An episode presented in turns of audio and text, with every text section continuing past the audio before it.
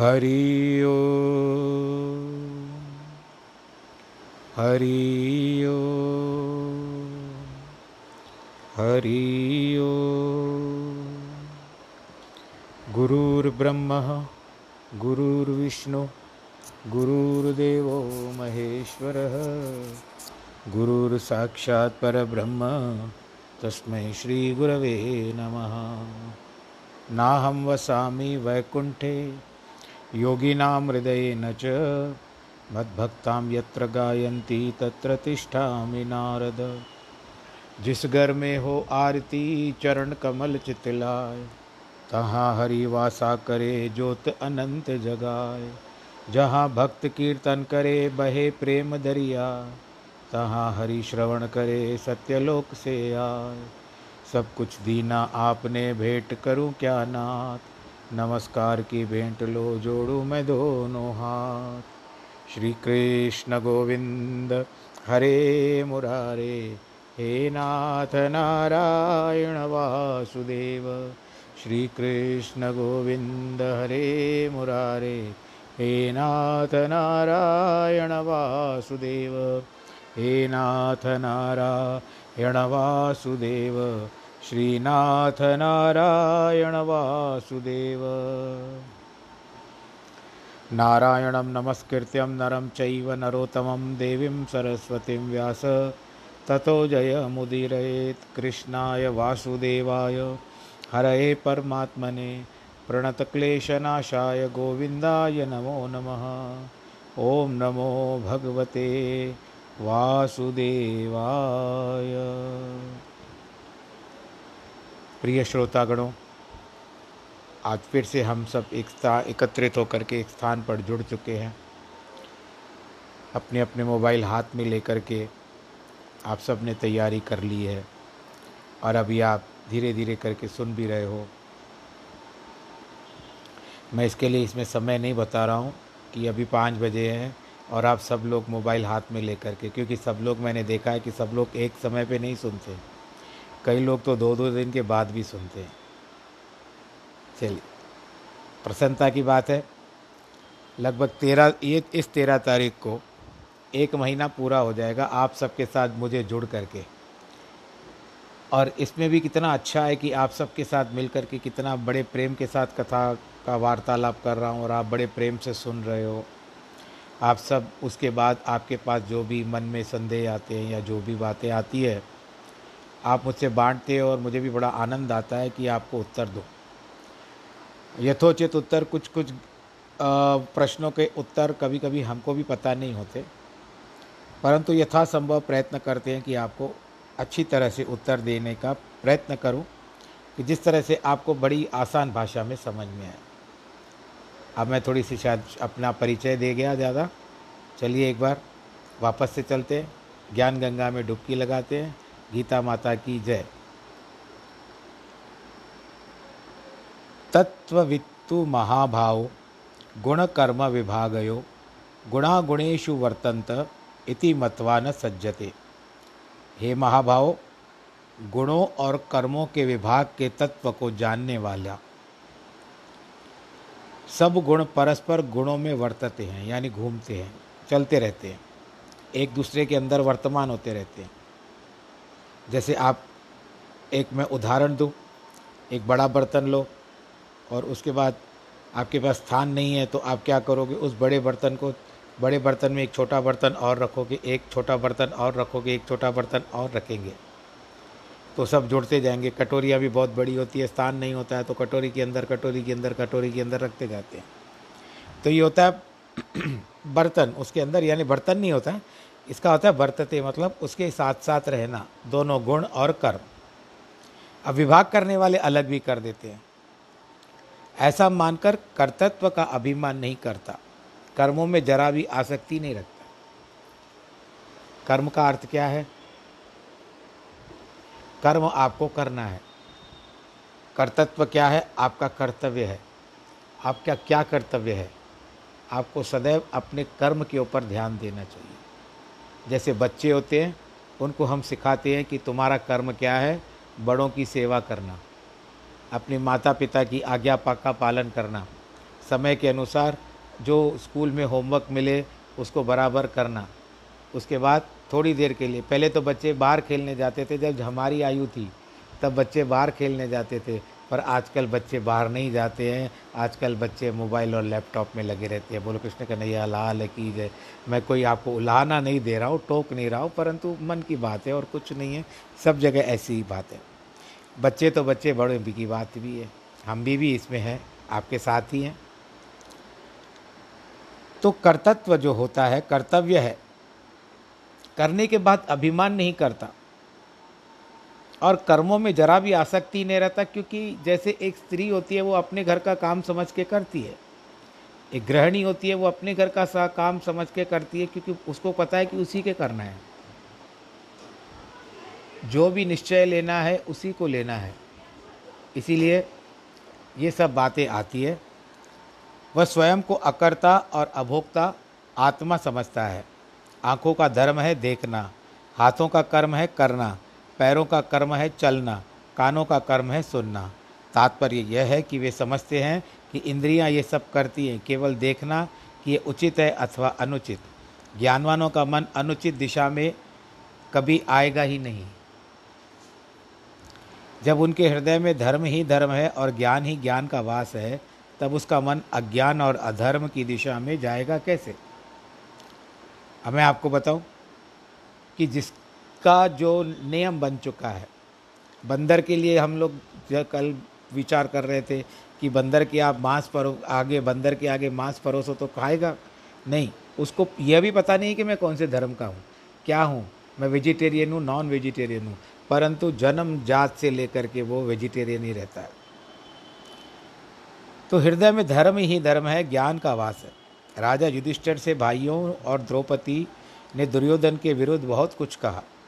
उसे सबक सिखाने की अनुमति मांगी और इतना भी कहा कि आपकी क्षमाशीलता भी हमको भटका रही है। किंतु युधिष्ठर अड़िग रहे, बोले, सुख दुख स्वयं व्यतीत हो जाएँगे। वह अपने प्रण पर दृढ़ रहे। वनवास वाला प्रण पालन किया, क्योंकि वे जानते थे कि वचन पर स्थिर रहना ही धर्म है। तत्ववेता महात्मा जानता है कि सब कर्म शरीर और इंद्रियाँ कर रही है। मैं तो साक्षी हूँ। फिर इसमें आसक्ति कैसे उत्पन्न होगी? उसे अहंकार में उससे अहंकार भी क्यों होगा? जबकि वह स्वयं को कर्ता भी नहीं मानता। उपनिषद का स्पष्ट कहना है कि जिसे आत्मा का ज्ञान है, वह स्वयं को शुद्ध स्वरूप समझ लिया है। वह तत्क्षण मैं, मेरे की फांस से मुक्त हो जाता है।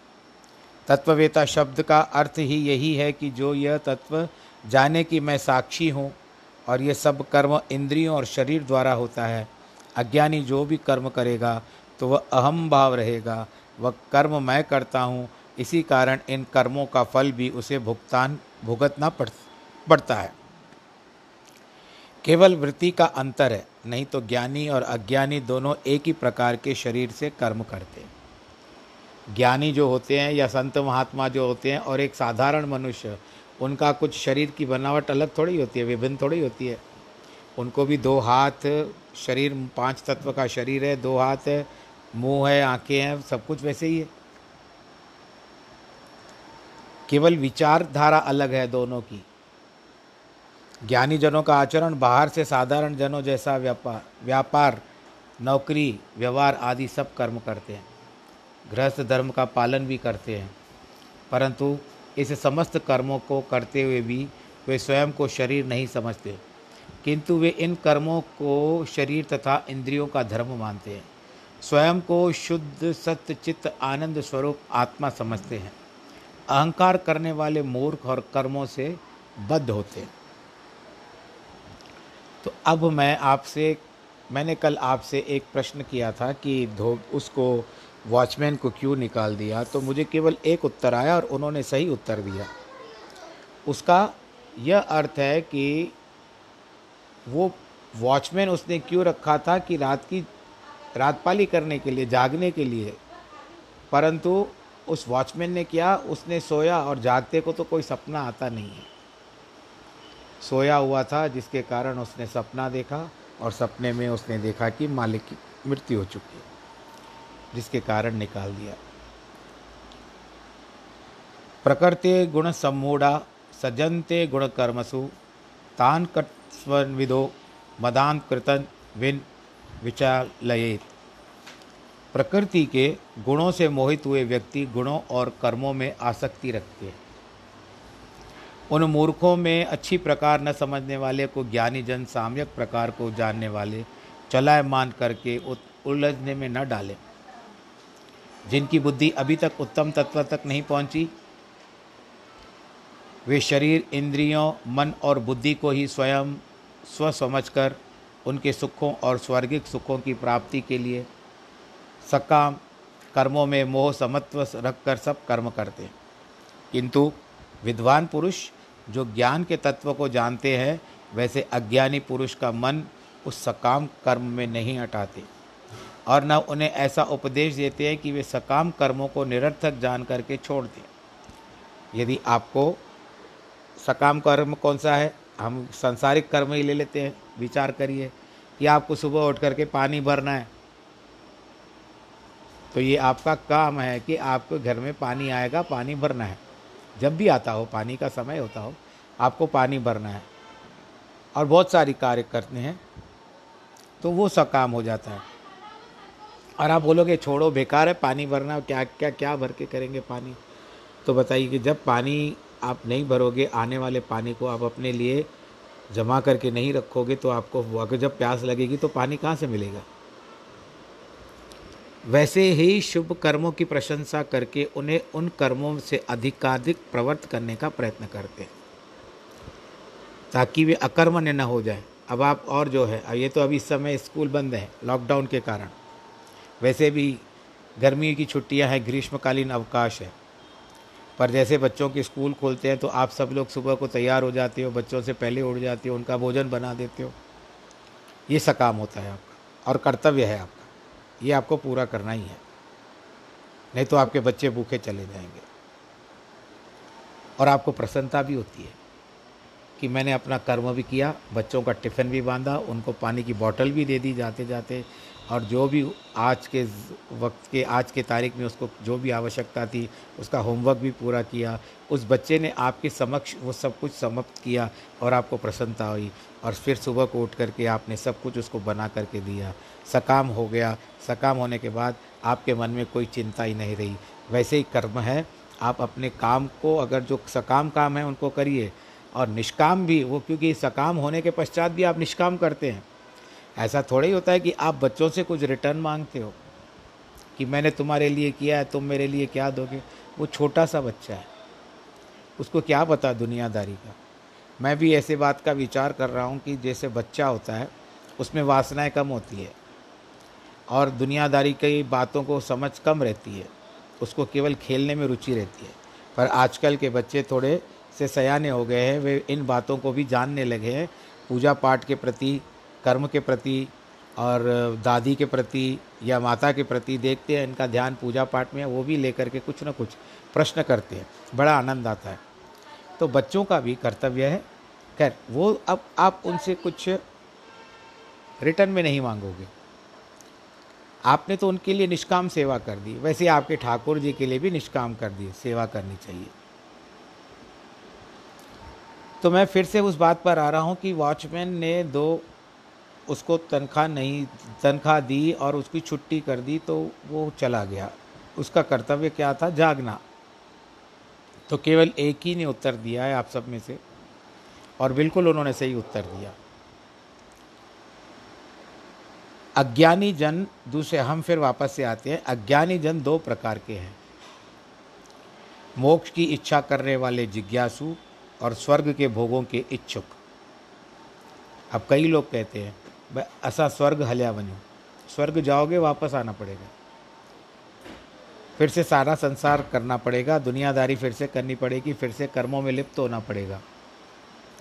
अर्जुन को भगवान मोक्ष चाहने वाला जिज्ञासु समझते हैं।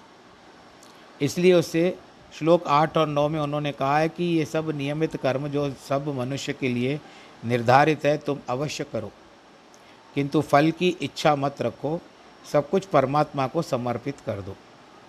अज्ञानी को ज्ञानोपदेश एकदम नहीं देना चाहिए। पहले उसे कर्म योग में प्रवर्त करना आवश्यक है। आपको गोरक्षनाथ का पता होगा और कबीर जी। इन दोनों में आपस में संवाद हो रहा था। गोरक्षनाथ ने कहा कि मैं दो दिनों में शिष्य तैयार कर सकता हूँ, पर कबीर ने कहा, मैं तो बारह वर्षों में तैयार कर सकता हूँ। कबीर बोले अच्छा फिर शिष्यों का विनिमय, यानी अदला बदली करेंगे। गोरखनाथ ने स्वीकृति दे दी तो कबीर से कहा, बारह वर्ष पूरे होने से हम दोनों, दो दिन शेष हो, तब मुझे सूचना देना। तो मैं भी उस में एक शिष्य तैयार कर लूँगा। कबीर ने बारह वर्ष लगाकर एक शिष्य तैयार किया और गोरक्षनाथ ने दो दिनों में तैयार कर लिया। दोनों ने चेलों की अदला बदली कर दी। गोरखनाथ ने कबीर के चेले को, कबीर की शिक्षाओं के विरुद्ध अनेक बातें कही। पर वह कबीर की शिक्षाओं पर दृढ़ रहा। इधर गोरक्षनाथ का दो दिनों वाला चेला जो कबीर के पास आया था, उसकी दिशा ही अलग थी। कबीर उससे जो कुछ बताता, उसे नया लगता था। वह कहता था, ये बातें तो गुरु गोरखनाथ ने मुझे बताई नहीं थी। मतलब यह है कि वह भी कबीर का ही चेला हो गया। गोरखनाथ ने इसे बहुत समझाया, पर उसने कहा, स्वामिन, ज्ञान तो कबीर के पास ही है। मैं तो उन्हीं का शिष्य बनूँगा।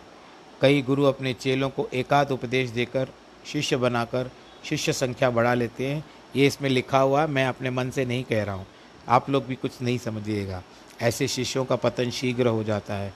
धीरे धीरे सीढ़ी चढ़ते हैं तो परिपक्व होते हैं।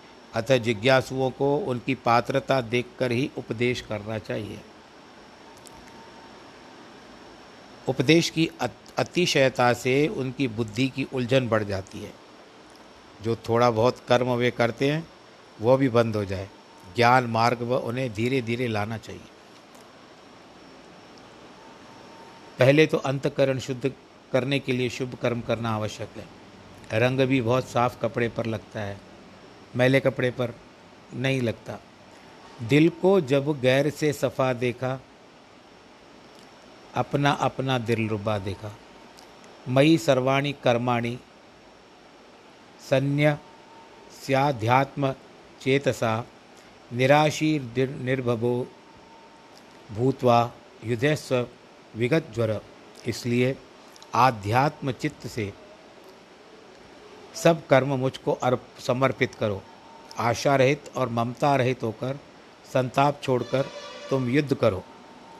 अर्जुन को अज्ञानी एवं मोक्ष का इच्छुक समझकर भगवान इस श्लोक में ऐसा उपदेश दे रहे हैं। श्री कृष्ण कहते हैं, सब कर्म मुझको समर्पित कर। मन को ब्रह्म ज्ञान में लगा। मन में कामनाएँ न रख, ममता छोड़ दे चिंता रूपी संताप यानी क्लेश जो होता है उसका त्याग कर, कर्तव्य जानकर उठ और युद्ध कर। तेरा कर्तव्य है युद्ध करना। भगवान ने अर्जुन को जो उपदेश दिया है वह प्रत्येक जिज्ञासु के लिए अमृत तुल्य है। यदि हम कर्म भगवान को समर्पित नहीं करेंगे तो उनका फल भोगने के लिए फिर फिर आवागमन के चक्कर में आना ही पड़ेगा। आपको यह भी पता होगा कि सूरदास जी के बारे में भी आप लोगों ने सुना होगा। सूरदास जी भगवान श्री कृष्ण के परम भक्त थे और भगवान जी सदैव उनके हृदय में निवास करते थे। कि आजकल जैसे आपके पास सीसी कैमरा है और आ, आने जाने वाले की गति आप देखते रहते हो ना गतिविधि देखते रहते हो एक्टिविटी देखते रहते हो वैसे हृदय की आँखें खुली हुई थी सूरदास की। उसकी जो सीसी कैमरा में थी उसमें उनके बाके बिहारी या नटवर गिरधारी या कृष्ण या नारायण जो भी आप कहो वो सब दिखते थे। आराम से। इसमें दो प्रसंग मैं आपको बताता हूँ। पहले तो ये पूरा कर ले कि एक बार परीक्षा लेने के लिए कबीरदास जी के पास आए। लक्ष्मी जी कहती है, इसका बड़ा बहुत दृष्टांत बहुत बड़ा है, पर मैं संक्षेप में आपको केवल कबीरदास जी का ही बताता हूँ। एक तो सेठ जी के पास जाकर के परीक्षा में आए थे, सेठ जी ने लक्ष्मी को चुना और नारायण जी को निकाल दिया, संत के रूप में गए थे। फिर उसके बाद लक्ष्मी कहती है कि मैं जिसके ऊपर भी हाथ घुमाती हूँ, वो मेरा हो जाता है। कहते, नहीं लक्ष्मी, बहुत सारे ऐसे भक्त भी हैं जो केवल मुझसे ही सरोकार रखते हैं, उसको संसार से कोई लेना देना नहीं है। कहती है, स्वामी, आप चलो, आप जहाँ ले चलोगे, हम प्रयत्न करेंगे। तो कबीर कबीरदास जी, सूरदास जी के पास लेकर आए। सूरदास जी के पास लक्ष्मी जी गई पहले।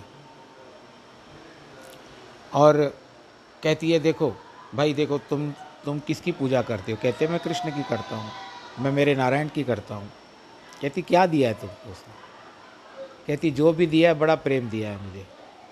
कहती पहले तो मैं ये कहना चाहता हूँ कि तुमको तो अंधा बना दिया तुमको तो आँखें भी नहीं दी है। कहते वो, वो मेरा कर्म मैं क्या कर सकता हूँ?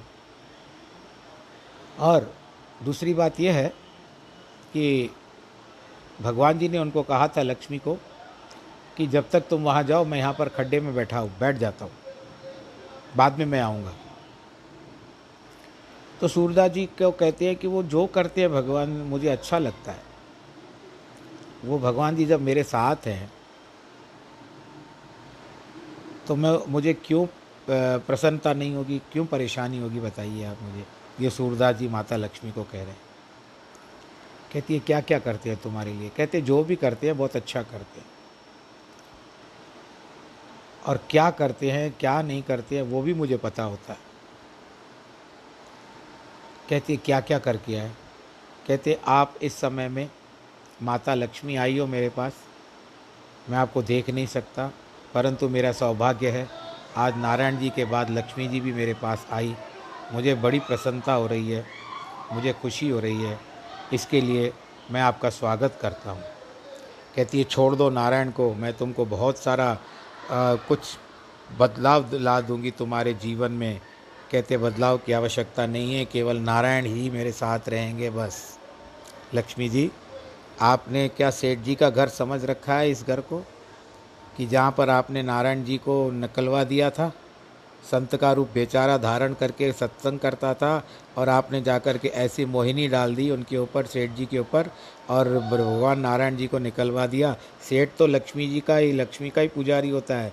उसने आपको चुन लिया, नारायण जी को निकाल दिया, पर यहाँ पर मेरे केवल नारायण रहेंगे, लक्ष्मी की आवश्यकता नहीं है। कहती अच्छा इतना मान अपमा, तुमको पता है कि नारायण क्या करते हैं? हाँ कहते हैं? बिल्कुल अभी बताया तो सही कि क्या क्या करके आए हो आप लोग? कहते, ठीक है तो अब मुझे बताओ कि नारायण कहाँ पर बैठे हैं इस समय में?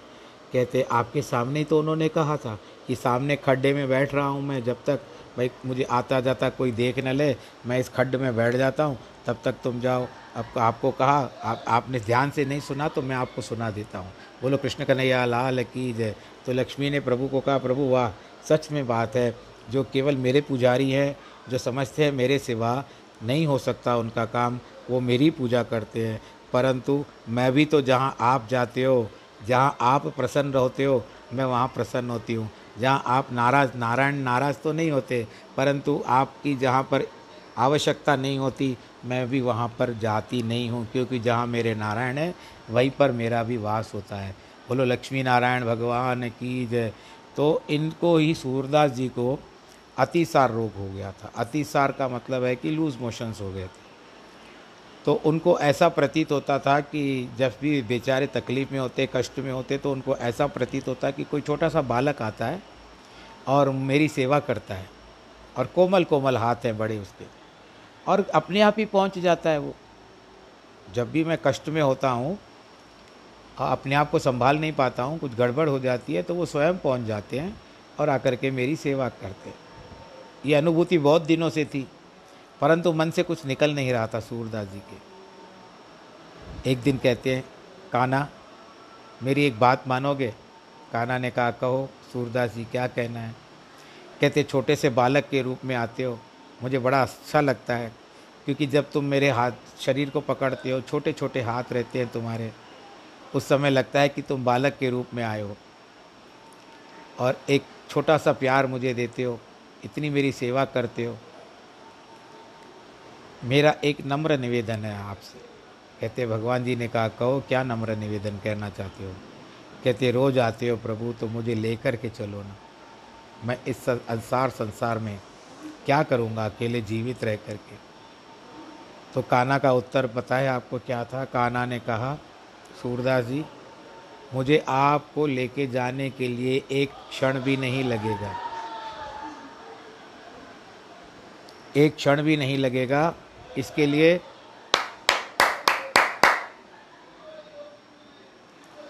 आपको लेके जाने के लिए मुझे एक क्षण भी नहीं लगेगा। परंतु मैं यह कहता हूँ कि आप अपने कर्म यहीं पर पूरे करके चलो। बाकी आपका भुगतान बहुत सारा है।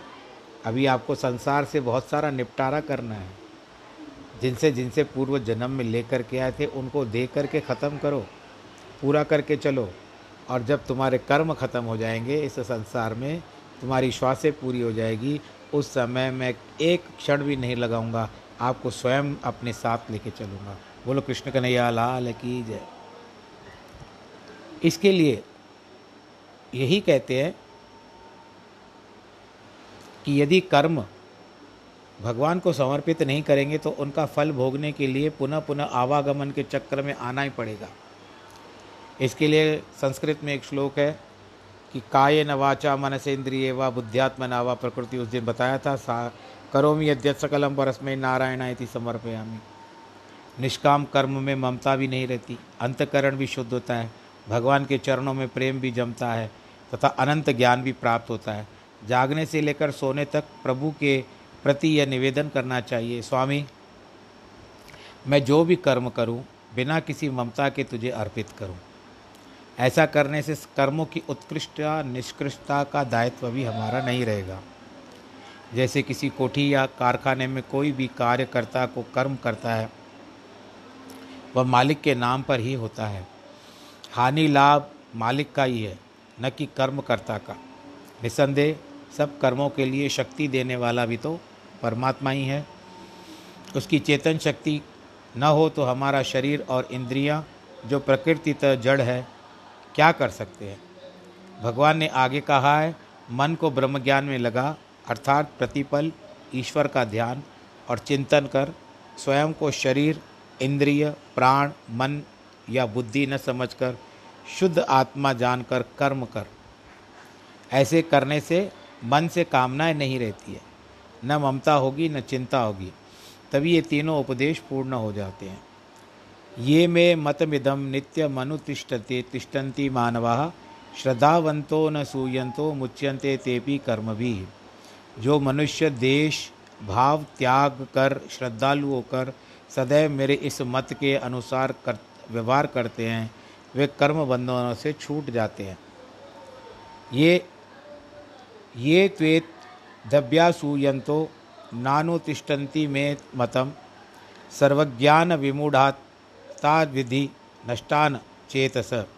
परंतु जो द्वेष दृष्टि वाले मूर्ख मेरे इस मतानुसार व्यवहार नहीं करते हैं, उस संपूर्ण ज्ञानों में मोहित चित्त वालों को तू नष्ट हुआ जान, अर्थात उनका कल्याण नहीं होता। ये जो दो श्लोक में भगवान अर्जुन को स्पष्ट बताते हैं कि मेरा मत है कि फल की इच्छा न रख। शस्त्रानुसार, शास्त्रानुसार शुभ कर्म करके ब्रह्म को अर्पण करो। सुबह को कई लोग सूर्य को जल चढ़ाते हैं। सूर्य को जल चढ़ाते हैं तो सूर्य को अर्पण होता है। और सूर्य साक्षी है। तो आपके मन को लगता है ना कि हम सूर्य को अर्पण कर रहे हैं, वैसे ही कर्म, जैसे आप जल सूर्य को अर्पण करते हो, और तीजरी के दिन या गणेश चतुर्थी की जैसे आज गणेश चतुर्थी है। व्रत कई लोगों ने रखा होगा या अथवा न भी रखा हो तो आज शाम के समय में जब सत्य गणेश चतुर्थी की कथा करने के पश्चात चंद्रमा को अर्घ दे करके भोजन करते हैं, स्वीकार करते हैं तो आपको लगता है ना अर्घ दे दिया, कर्म अर्पण कर दिया तो मन को तसल्ली होती है, प्रसन्नता होती है, वैसे ही कर्म भी ऐसे भगवान जी को अर्पण। इसमें ये नहीं है कि हम जल भर लें और किए कर्मों का हिसाब किताब उसमें डाल करके भगवान जी को अर्पण करें। ऐसे नहीं, आप मानसिकता से भी करिए।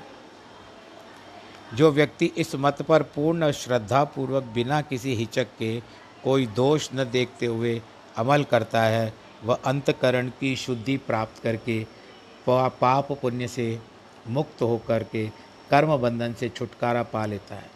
किंतु जो अश्रद्धालु व्यक्ति मेरे इस मत में दोष और त्रुटियाँ देखता है, वह इस मत को स्वीकार नहीं करता, आचार्य एवं शास्त्रों में विश्वास नहीं रखता, सकाम करता, कर्म करता है। ऐसे व्यक्ति को समस्त प्रकार के ज्ञान तथा अनुभवों से रहित एवं मूड समझना चाहिए, क्योंकि उसका चित्त संसारी विषयों में प्रवृत्त होने के कारण मलिन हो चुका है। यदि आप किसी सत्संग में जाते हो वहाँ पर कोई नास्तिक आकर के बैठता है और बात बात में संत, आपको बड़ा आनंद आ रहा है, कथा सुनने में अच्छा लग रहा है। परंतु कुछ व्यक्ति ऐसे होते हैं कि बार बार कुछ ना कुछ उलाहने देते रहते हैं, टोकते रहते हैं बीच बीच में टोकते रहते हैं संत महात्मा को। तो क्या आपको वो अच्छा लगेगा? आप धीरे धीरे उससे पीछा छुड़ाना शुरू करोगे कि कल मैं इसके साथ नहीं बैठूँगा। क्योंकि उसका चित्त संसारी विषयों में प्रवृत्त होने के कारण मलिन हो चुका है। वह सगुण या निर्गुण ब्रह्म का ज्ञान कैसे प्राप्त कर सकता है? ज्ञान द्वारा क्या ज्ञेय ज्ञान का अभिप्राय क्या है? वह कुछ भी नहीं समझता। सब पुरुषार्थों एवं कर्मों से भ्रष्ट होने के कारण विनाश को प्राप्त होता है। यदि कहो, भगवान का नाम लो तो कहता है कि, मुझे क्या परिवार के लिए रोटी का व्यवस्था नहीं करनी है? काम नहीं देखना है? पेट को रोटी का टुकड़ा नहीं देना है? तो वो रोटी का करते करते विचार करते करते अपने परिवार को पालने की चिंता करते करते राम नाम सत्य हो जाता है उसका। क्या जाएगा साथ में उसके? प्रकृति के वशीभूत होकर चुपचाप तो कोई बैठ नहीं सकेगा। कर्म अवश्य ही करेगा। अब लॉकडाउन में आप सब लोग घर में बैठे हो। तो क्या घर में घर में चुपचाप एक स्थान पे बैठे रहते हो? नहीं, कहीं ना कहीं तो सारे घर में घूमते ही रहेंगे। और कर्म शास्त्र शास्त्र शिक्षाओं का विपरीत करते होंगे, अतः उसे दुख की प्राप्ति होगी। भगवान ने अर्जुन में श्रद्धा और विश्वास उत्पन्न करने के लिए ये श्लोक कहे हैं। श्रद्धा का अर्थ है अपनी आत्मा में। वेद शास्त्रों की शिक्षाओं तथा सदगुरु के उपदेशों में पूर्ण विश्वास, जिसमें समान एवं नम्रता भी हो। अर्थात विश्वासपूर्वक साधर निरा निराभिमानयता यानी अभिमान छोड़कर उस पर आचरण करना चाहिए। जो ऐसा नहीं करते, उनकी जो दुर्गति होती है, यही भगवान बताते हैं।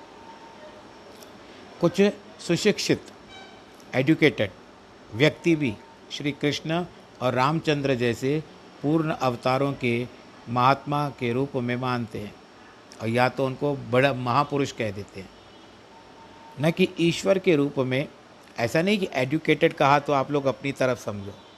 बहुत ज़्यादा इंटेलेक्चुअल जो होते हैं, बुद्धिजीवी होते हैं, उस प्रकार के लोग। आप लोग बुद्धिजीवी नहीं हो। आपके अंदर भक्ति रस बह रहा है इस समय में।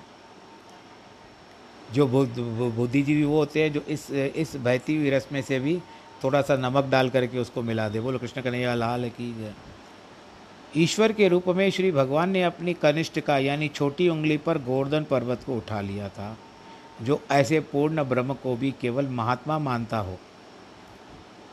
वह उनकी शिक्षाओं से क्या प्राप्त कर सकेगा? भगवान कृष्ण के सब कृत्य कर्म बचपन से लेकर अंत तक अलौकिक और ईश्वरीय थे।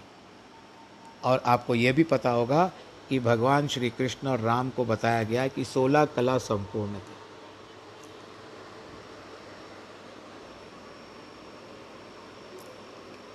जिन दैत्यों और राक्षसों को भगवान कृष्ण या रामचंद्र जी ने मारा है, उन्होंने तो मरते समय उन्हें पर ब्रह्म परमात्मा के रूप में माना है। उनकी स्तुति की है अतः भगवान पूर्ण श्रद्धा पर ही बल देते हैं। इस गीता ज्ञान के आधार पर अनेक व्यक्ति तर गए हैं। इसमें है तो केवल 700 श्लोक, परंतु उनमें व्यवहारिक तथा परमार्थिक सब विषय स्पष्ट समझाए गए हैं। व्यवहारिक क्या होता है? व्यवहारिक होता है जैसे आप लोग यूट्यूब पे देखते हो कि अभी क्या बनाना चाहिए, क्या नहीं करना चाहिए। यूट्यूब पे के बारे में मैं सोचता हूँ कि मुझे कौन सा भजन डालना चाहिए या क्या नहीं डालना चाहिए। ऐसे और पुरुष लोग कहेंगे कि मैं कहाँ पर करूँ, इस तरह सा निवेश करूँ, क्या नहीं करूँ। ये सब व्यवहारिक बातें होती है। आज भोजन क्या खाना है, ये व्यवहारिक बातें हो। और परमार्थिक सब विजय, परमार्थिक क्या होता है? केवल पर ब्रह्म के प्रति सोचना, परमार्थ के बारे में। ये है एक पुरुषार्थ के प्रति आप व्यवहार कर रहे हो, परंतु परमार्थ अलग होता है, केवल परम का अर्थ। इसके लिए भगवान कृष्ण अर्जुन को पार्थ कहते थे। पार्थ कहने का अर्थ क्या होता है कि जो परमेश्वर के अर्थ को जानता हो, उसी को पार्थ कहते हैं। इसके लिए भगवान कृष्ण ने अर्जुन को पार्थ कहा है। एक महासागर लघु सागर में बंद किया गया है। श्री बाल गंगाधर तिलक ने इसे एक निर्मल हीरा नाम दिया है। उन्होंने गीता रहस्य में इसका सुंदर भाष्य किया है। एक श्लोक की शिक्षा पर आचरण करने में परम पद की प्राप्ति होती है। हम लोग मरते समय अपने निकट गीता का पाठ करवाते हैं ना। हम लोग नहीं करते हैं, जो भी भगवान करे, लंबी आयु आप सबकी। जो भी होता है, जिसकी मृत्यु के मरणासन हो जाता है तो उसके समक्ष गीता का पाठ करते हैं। परंतु यदि जीवन काल में भी उसका पाठ करके तदनुकूल आचरण करे, ये इमरजेंसी नहीं है कि आपको इमरजेंसी में भी पैसे नहीं है, जाकर के बैंक से निकाल करके आओ, ये वैसे नहीं है। अगर आप इसका प्रतिदिन अच्छा सदुपयोग करेंगे तो आप तो आपको ही काम आएगा। तो कितनी भी सफलता प्राप्त क्यों ना हो जाए? भगवान ने जो उपदेश हमें इसके लिए दिए हैं, हम जो पूर्व कृतक पुण्यों के कारण अब सुखी हैं वे हम भावी सुखों के लिए कुछ कर्म करें तो ज्ञान प्राप्ति के लिए निष्काम होकर कर्मों को भगवान के अर्पण करके स्व अंतकरण शुद्ध करें और अंततः मोक्ष को प्राप्त करें। जो व्यक्ति भगवान की इन सुंदरतर शिक्षाओं का आचरण नहीं करते हैं और वे अज्ञानी, विनाश को ही प्राप्त होते हैं। आप, मैं आपको ये जिस तरह से कृष्ण और चंद्रमा की बात आती है उस तरह से मैं आपको बताना चाहता हूँ कि आपने सत्यनारायण की कथा पढ़ी है और यह हैदराबाद के गए लोगों के बाद बीच में ये बात निकली है कि सत्यनारायण की कथा पढ़ने के समय में माता और पुत्री की कथा आती है जिसमें लीलावती और कलावती। कला क्यों होता है नाम? वो इसके लिए कि जिस तरह से मैंने आपको सोलह कला बताया, सोलह कला संपूर्ण। अब हम चंद्रमा को ही मानते हैं। अब जो चंद्रमा आज गणेश चतुर्थी है, चंद्रमा धीरे धीरे कम होता जाएगा। अमावस तक कुछ भी नहीं रहेगा। चंद्रमा की कोई आकृति नहीं रहेगी। अगर दिखाई भी देगा तो बिल्कुल एक पतली लकीर की तरह से दिखाई देगा। फिर चंद्र दर्शन के बाद जब चंद्र दर्शन होता है तो बढ़ता है। बढ़ना आरंभ होता है। चंद्र दर्शन के पश्चात यानी उसी दिन दर्शन होता है चंद्रमा का। और वहाँ से बढ़ना आरंभ होता है। अष्टमी तिथि से बड़ा आकार लेना आरंभ करता है। और जब पूर्णमासी आती है तो उस दिन पूर्ण चंद्र रहता है। इसके लिए उसको पूर्णिमा कहते हैं। कई लोग इसको मास का अंत भी कहते हैं। परंतु सिंधी समाज में ज़्यादातर चाँद से लेकर के चाँद तक सिंधी महीना माना जाता है। अब उसमें भी आ, कई प्रकार की बातें हैं जो जिसको जिस तरह से करना चाहिए वो मैं व्यक्तिगत रूप से नहीं जाऊँगा। तो चंद्र दर्शन से लेकर के पूर्णमासी तक चंद्रमा जो बढ़ता है उस चंद्रमा और अंतिम दिवस जिस, जो सत्यनारायण भी हम जिसको कहते हैं, जो दो चार दिन पहले गया, उस सत्यनारायण के दिन वो चंद्रमा जो होता है, वो पूर्ण होता है, बिल्कुल सारा। प्रतीत होता है, दिखता है और बड़े प्रसन्नता के साथ हम लोग उसको देखते हैं। आप उस दिन सत्यनारायण की कथा भी करते हो। उस दिन वो चंद्रमा सोलह कला संपूर्ण होता है। यानी सब कलाएँ उसके अंदर समा जाती है वापस से आकर के। ये दक्ष प्रजापति का श्राप है, फिर किसी दिन दक्ष प्रजापति के श्राप की बात करेंगे। जो आपका सोमनाथ, अहमदाबाद में सोमनाथ मंदिर है, वो इस श्राप से भी ज़्यादा मिलता जुलता है। तो हम उसके बाद बात करेंगे कि सोलह कला संपूर्ण होता है तो एक दिन के बढ़ने का जो हिसाब किताब होता है, साइज़ होती है, चंद्रमा की। उस एक दिन के साइज़ को कहते हैं, बढ़ने के हिसाब को कहते हैं, कला। तो सोलह कला पूर्णमासी के दिन चंद्रमा की होती है। इसके लिए जितनी भी कलाएँ सारे संसार की जो भी वनस्पतियाँ होती है, वो चंद्रमा के द्वारा हमको प्राप्त होती है। और ऊर्जा जो होती है, सूर्य के द्वारा प्राप्त होती है। तो ये सारी बातें जो हमको प्राप्त होती है ये सब सूर्य चंद्रमा के द्वारा ये और ये दोनों ही साक्षी है जो इन आँखों को दिखाई देते हैं परमात्मा के स्वरूप में। तो आज के इस प्रसंग को हम यहाँ पर रोकते हैं। भगवान भी, कृष्ण और राम को भी इसके लिए सोलह कला संपूर्ण, पूर्ण से अवतार के रूप में। तो आज के प्रसंग को हम यहाँ पर विश्राम देते हैं।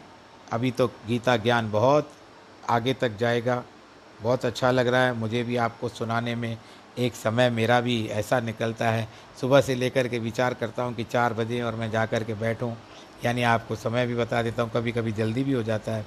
तो प्रसंग यही आते हैं। भगवान जी के प्रति जो भी आस्था, निष्ठा रखता है, उन सबको भगवान जी आशीर्वाद प्रदान करें। आज जिनके जन्मदिन है और जिनकी वैवाहिक वर्षगांठ है, उन सबको ढेर सारी बधाइयाँ और ईश्वर आप सबको खुश रखे, प्रसन्न रखे। नमो नारायण नमो नारायण। नमो नारायण।